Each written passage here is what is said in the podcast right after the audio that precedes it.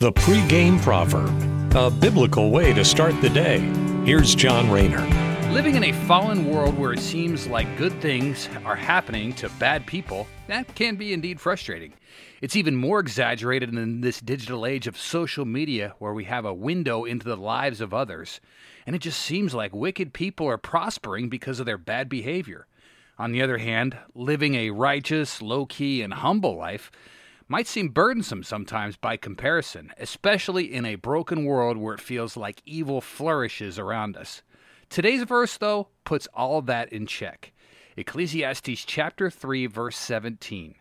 I said to myself, In due season or due time, God will judge everyone, both good and bad, for all their deeds. That reminds us that God has an appointed time for everything, and we learned this from our earlier Ecclesiastes study where there's a time for peace, a time for war, a time for love, a time for hate. Well, today's word shows us that God has also made a time where all accounts are going to get settled, both for the good and the evil. Now, this might not happen the way we want it to, but truth be told, we have no say in the matter. God, who is infinitely wiser than we are, will settle all these accounts on God's time and not ours.